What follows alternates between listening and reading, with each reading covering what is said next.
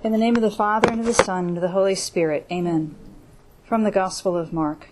Whatever villages or towns or countryside he entered, they laid the sick in the marketplaces, and begged him that they might touch only the tassel on his cloak, and as many as touched it were healed. Lord, we ask you to be with us here tonight as we consider our human nature and all that you have given us as part of your creation. Help us to recognize the wonderful gifts that we have been given and the healing that you offer us along the way. Glory be to the Father, and to the Son, and to the Holy Spirit, as it was in the beginning, is now, and ever shall be, world without end. Amen. St. Thomas Aquinas. name of the Father, and the Son, and the Holy Spirit. Amen. Quick recap as to sort of where we have been so far. So remember, we're talking about this human person over here who is trying to get somewhere that we're calling happiness or flourishing or whatever you want to be, but some sort of end over here. And there's some sort of way to, to kind of get there. And we remember that we've talked about the fact that anything that we actually do as human persons, we actually do because we think it's going to cause our flourishing. That is, it's going to somehow make us happy. Perhaps not directly, right? We might choose to do something difficult because it will result in something that will make us happy, we think. But we always have this human person acting for an end which he thinks is going to make him happy. And so last week we took a look a little more closely at the human person, and we said that, again, he's kind of after this happiness. And one definition of human person, sort of a classical definition, is a substantial union of body and soul. And if you remember, we talked about the fact that these two things are so close that even as soon as we say body and soul, it sounds like we're talking about two things, but it's one person. They are that close to each other. So I tried to, you know, I showed you this last week. We tend to kind of think of this sort of ghost in the machine or this, you know, me and my shadow as being the person. But what we really have to do is put them together because they are together. They're not separate from each other. And so we don't want to be dualists who think about these things as two different things, right? Uh, it's it's not just my body; it is it, my soul is here. And so we talked about that a little bit, and we also said that for human persons, we actually, or any person, we talk about this as being the individual substance of a rational nature. So that brings us to nature, human nature, and we're going to talk about this idea of what it means to talk about a rational soul. Again, we tend to have this idea of soul in our minds as a sort of ghost in the machine somehow. But really, soul, which comes from the word anima, right, is is really to be thought of as the animating principle, the thing which gives something life, the thing which makes a thing to be alive. And so, again, if we follow the thinking of Aristotle and uh, St. Thomas Aquinas, then we can think about the fact that there are actually three different kinds of souls depending on sort of three large classifications of living organisms. And the idea is that each of these souls, each of these types of souls that go with living organisms, have certain properties or certain powers that go along with them. And so we can think about them differently. Now, this is perhaps the hardest one for us to think about. And this is where we got to really think about soul as being an animating principle, the thing which makes it to be alive. Now, most of you don't think about a plant as having a soul. But if we're following this type of, of language, this philosophical language, a plant is alive, right? We say it has life within us. So if you took biology class back in seventh grade, as I did, you learned all of the life functions, and if something has all of these life functions, it is alive. And if something is alive, it has all of these life functions. And so plants do have things that can show us that they are alive. And so there is something which makes the plant to be alive. It's amazing to me because I have come very close to killing many plants and they turn into almost nothing. But it seems like if there's just enough of this life left in it, somehow they come back. I mean, I've had violets come back. Right now, I'm nursing a poinsettia, or somebody else is actually nursing the poinsettia back to life. that was a complicated story, but but it, but it's amazing. There can be very little there, right? And even the idea that you can clip off a leaf from a plant and stick it in water and maybe get some roots to grow, right? There's something there that makes it to be alive. Now, I would suggest to you that in the very mechanistic way that the modern world likes to think about living things, perhaps that's the best way to think about it in terms of a plant, right? So that there's an initial an or- organism that's a one-celled organism that has within it DNA and it has proteins and it has the ability to do transcription in order to create new proteins, to create new cells and divide by mitosis and, and all of that the cell can do on its own. It doesn't require anything else to do it. So if we think about it in this very mechanistic way, I think we can maybe accept the fact that there is something that makes the plant to be alive. And then there are some people that make plants to not be alive. But uh, plants are, they tend to sometimes withstand some of us. All right. Now, what are some of these things? And, and, as I said in the in the previous picture, is this we talk about this as being a vegetative soul. Vegetative comes from the idea of it being a plant. But there are certain things that it can do. So a plant has nutrition, right? It actually has the ability to make its own food for the most part uh, by photosynthesis. It excretes things, it grows, it actually has some movement, right? Those petals can, can open and close and the plants can lean toward the, toward the light. So it has all of those things. And so all of those those things, growth and nutrition and uh, movement, excretion, uh, respiration, all of those things are some of those life functions that we talk about. And plants have those, but then organisms that are higher than plants also have those, but then also have other features that plants don't have. So, for example, there are things which are animals. And animals are said to have what's called a sensitive soul. This means that they have everything that the plant has, the vegetative soul or the vegetative powers, but then it has other things added on top of it. And again, we have to think about it with respect to the animal in a very mechanistic way. I mean, if you start out with the zygote of an animal, it can go on and divide, and as long as it's provided with the right nutrients to be able to do all those things, it can grow into a full organism. That animal has other things in addition to things like nutrition and growth and excretion and movement and respiration, all of those, right? So, what else can this animal do that a plant can't do? Well, one thing that it can do is it can sense its, sense its environment around it um, in a way that leads to other things. So it has seeing, right, or hearing. Some animals can perceive infrared waves. Now, we can't do that, but some snakes are really good at that. That's why you don't want to be out walking somewhere where there might be a snake at night, right? Because they might pick that, they might pick you up simply as a nice warm body um, that they are interested in. But in addition to that, they have other things. And it's perhaps easier to see this in organisms that were a little bit more perhaps domesticated and we can deal with. But part of these, the sensitive soul includes things like our memory, right?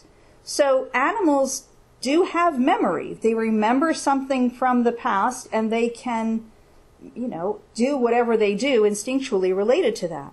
Animals are believed to have imagination. Um, Father Petrie a few weeks ago talked about the fact that you know when your dog's asleep, sometimes it seems like the dog is actually dreaming, right? There's there's weird stuff going on. Caroline's grinning; she's got a few dogs, but there seems to be some level of that. And then in addition to that, we have something which we call our sense appetites, and these are the emotions. Animals do have emotions. And again, probably easiest to see if you think about some of these domesticated animals that we're the closest to, and we have some kind of a, if you want to call it, relationship to. I have to say, I was passing through my dad's room the other day, and there was this show on, and it was talking about the fact that the word pet is is a controversial term these days because it's demeaning to the animal to call it a pet. You should call it an animal companion.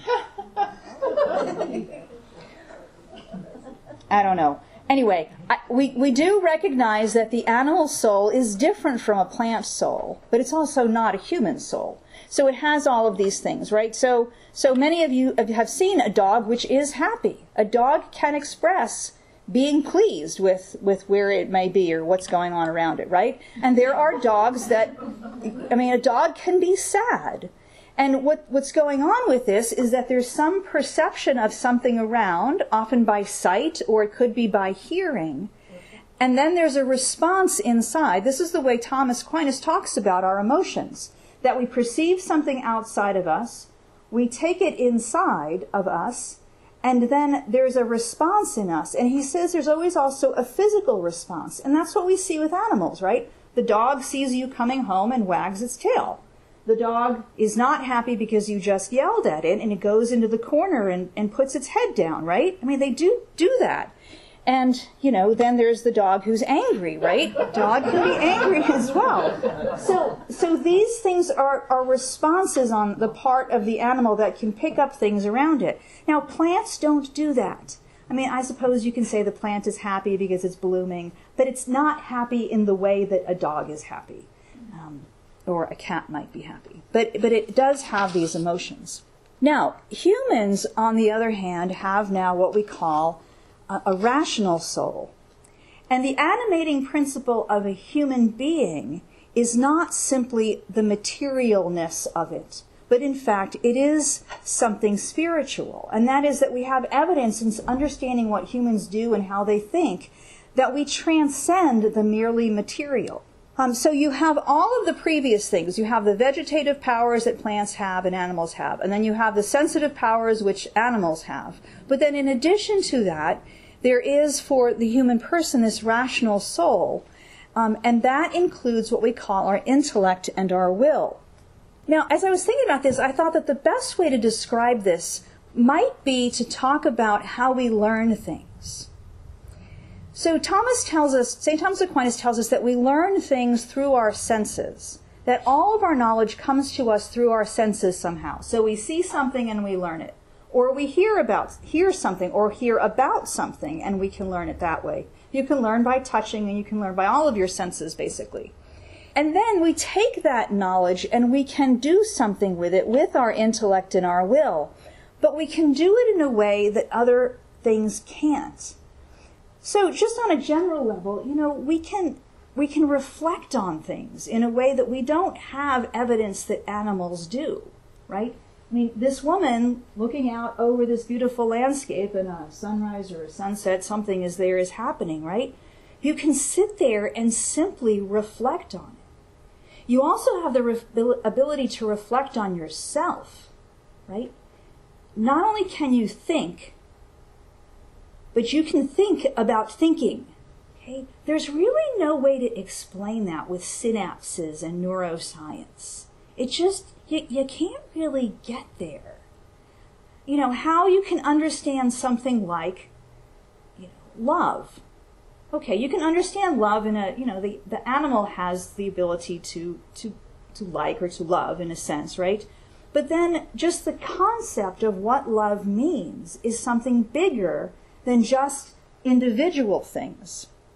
I think it's even more so if you think about perhaps, let's say, teaching Louis the dog a trick versus teaching, you know, a young boy how to read, perhaps.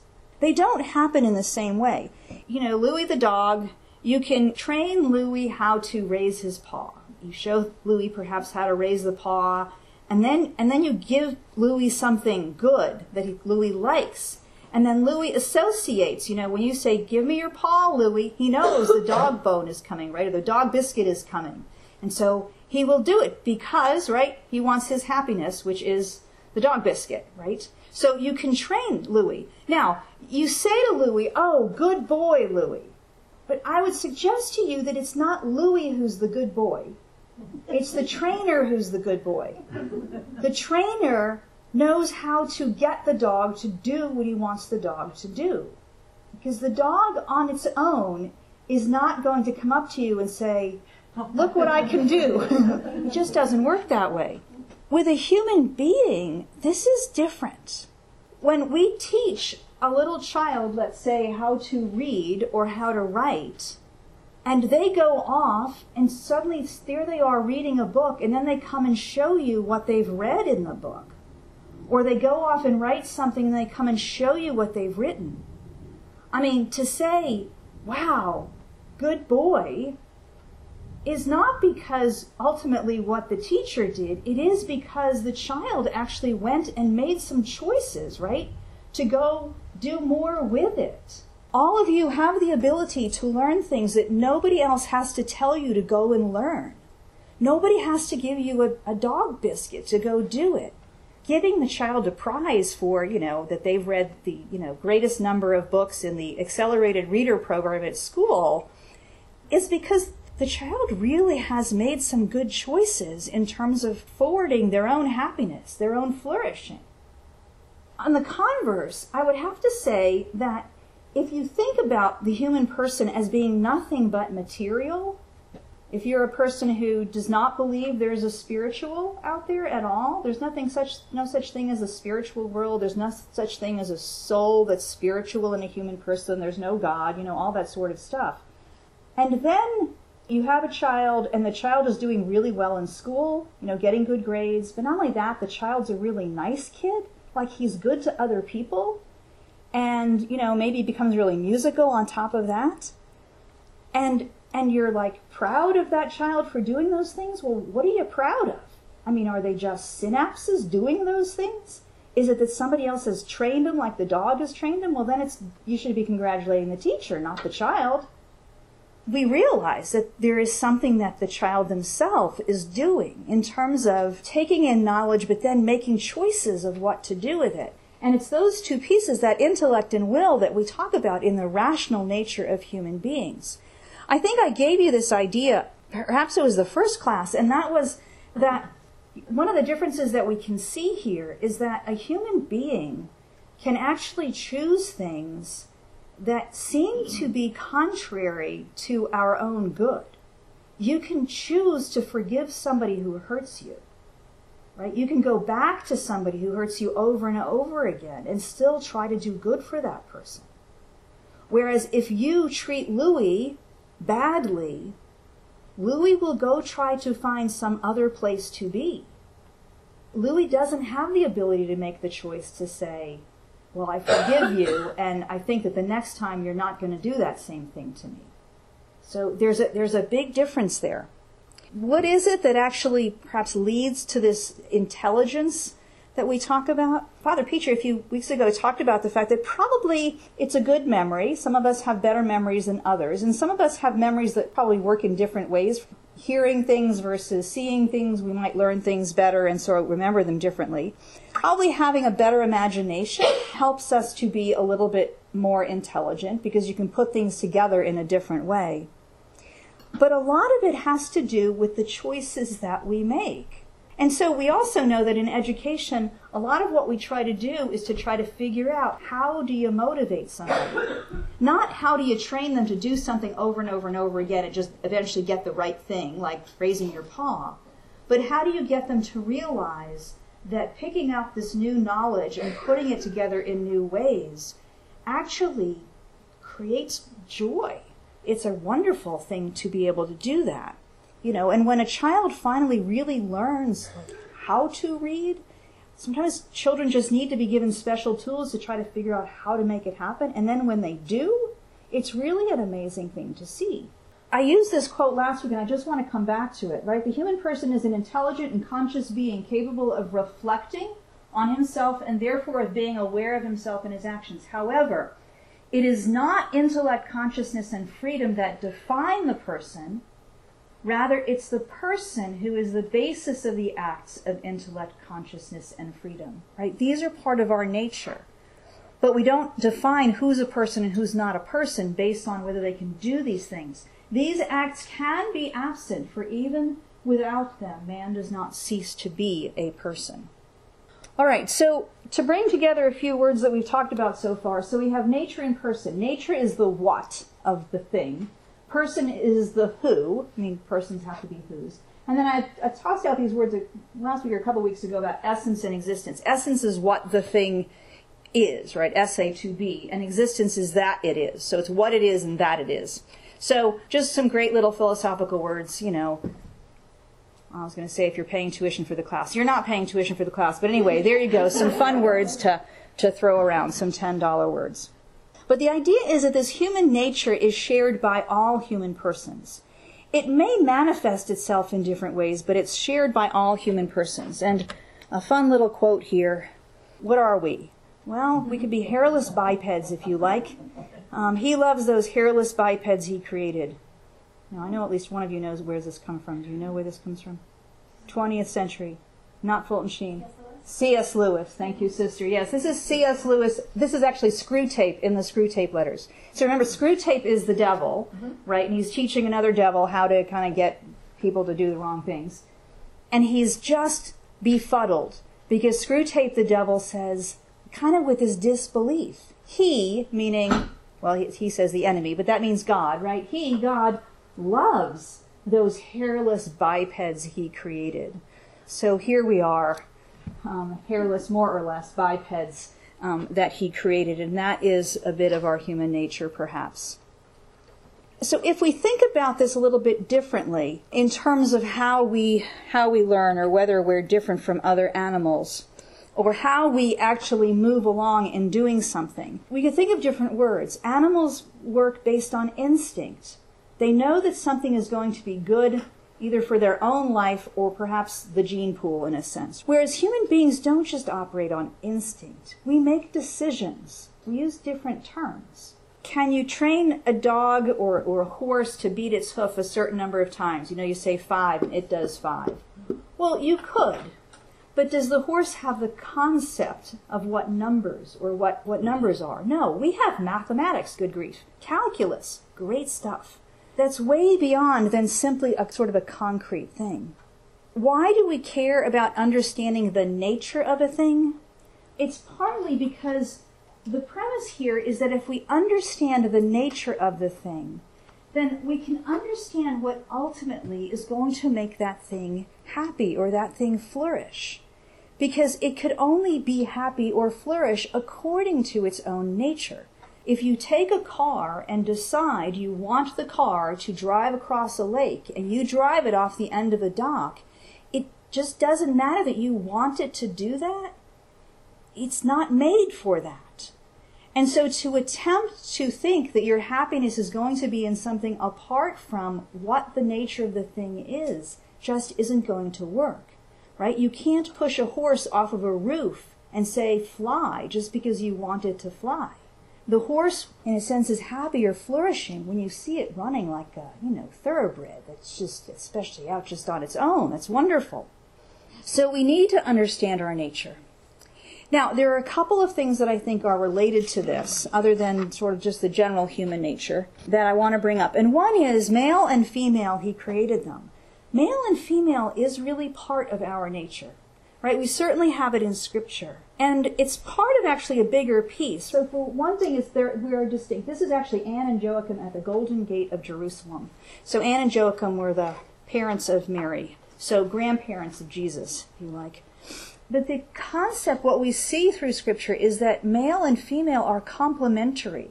They add something to the other that each doesn't have on its own we're not supposed to be the same, and we're not. Again, Father Petrie a few weeks ago even talked about the fact that neuro-wise, we tend to think about things in a different way.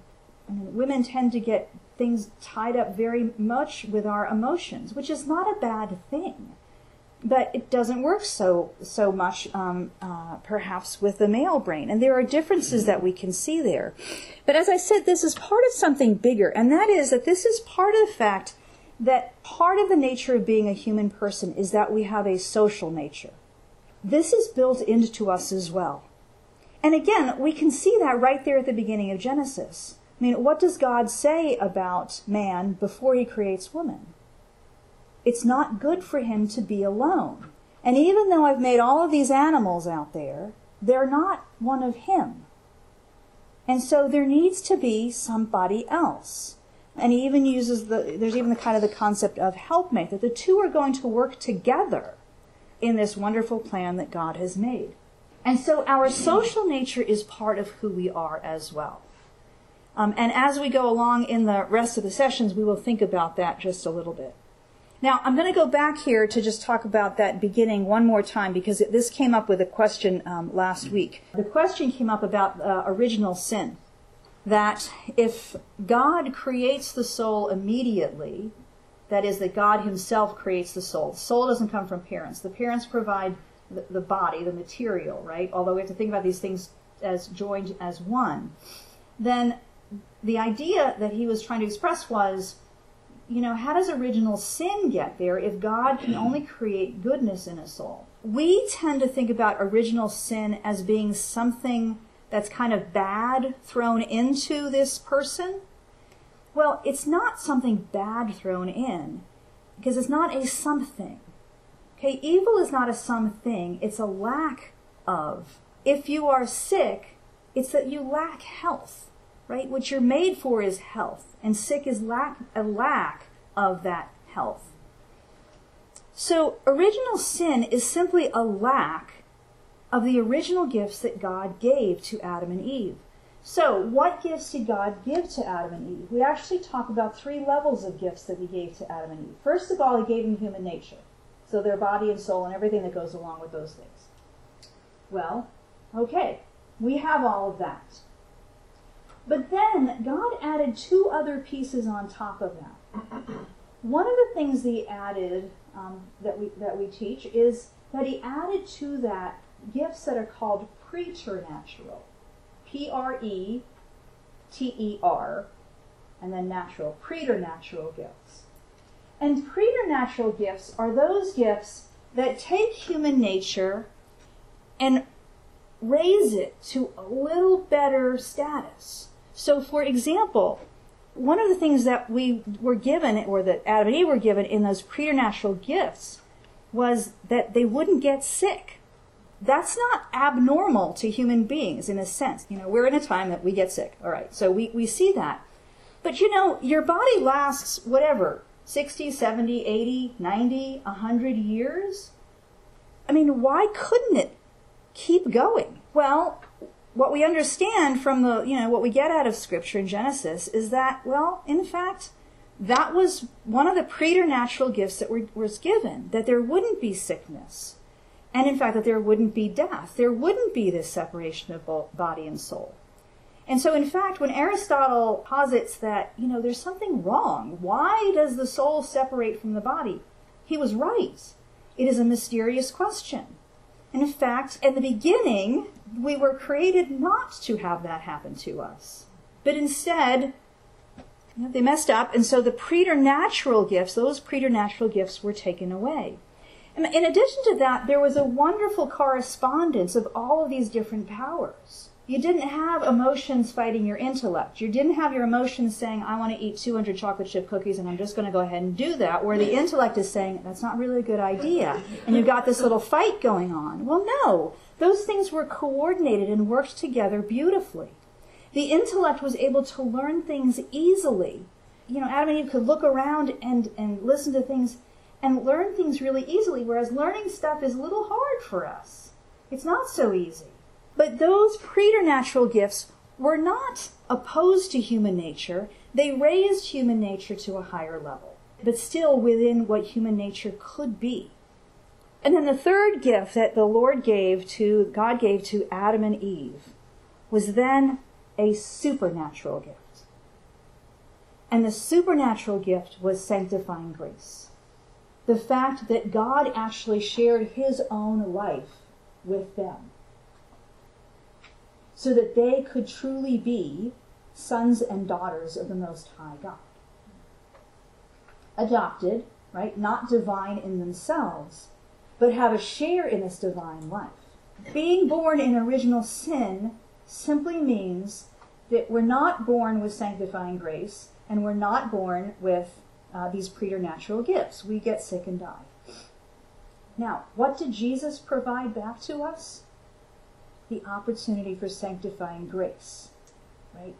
So, why do we take little kids as fast as possible to go get baptized? Because they're given this gift of sanctifying grace. They are given the gift of being adopted as sons and daughters of the Most High God. You know, if somebody says to you, What's your claim to fame? I said that to somebody a few weeks ago. What's your claim to fame? You know, how about I'm the son or daughter of the Most High God? That's a pretty good claim to fame. And there's a beautiful statement, I don't think I use this one yet, but that somebody says, you know, you, it's true that you can go to the chapel and you can adore the Lord in the Blessed Sacrament, but if you are in a state of sanctifying grace and you never in the course of the day bother to actually adore the Lord living in your own soul, no one can make up for your negligence. Other people will go to the chapel and adore the Lord. But we are called to remember that in the state of sanctifying grace, God is in us. And, you know, God might be right there in soul sitting next to us, too. And that might be make a big difference in terms of how we treat each other. So, but we'll save that for next week. Oh, you need homework. All right, ante up. Raise the conversation. Do something good. CCC 1881. Each community is defined by its purpose and consequently obeys specific rules. But the human person is and ought to be the principle, the subject, and the end of all social institutions. You might take a look at that one and think about it. And then prayer. I'm going to leave you with that one. Last week I said something about prayer too. How does how do we think about prayer if we think about the human person, human nature, the way we've been talking about it? Um, it might might be a little bit different. In the name of the Father and of the Son and of the Holy Spirit. Amen. Lord, help us to realize all the wonderful gifts that you have given us in our own creation, um, in our nature, and in what you have given us in supernature. And help us especially to use this knowledge to grow in our relationship with you and with one another. Glory be to the Father, and to the Son, and to the Holy Spirit. World without end. Name the Father, and the Son, and the Holy Spirit. Amen.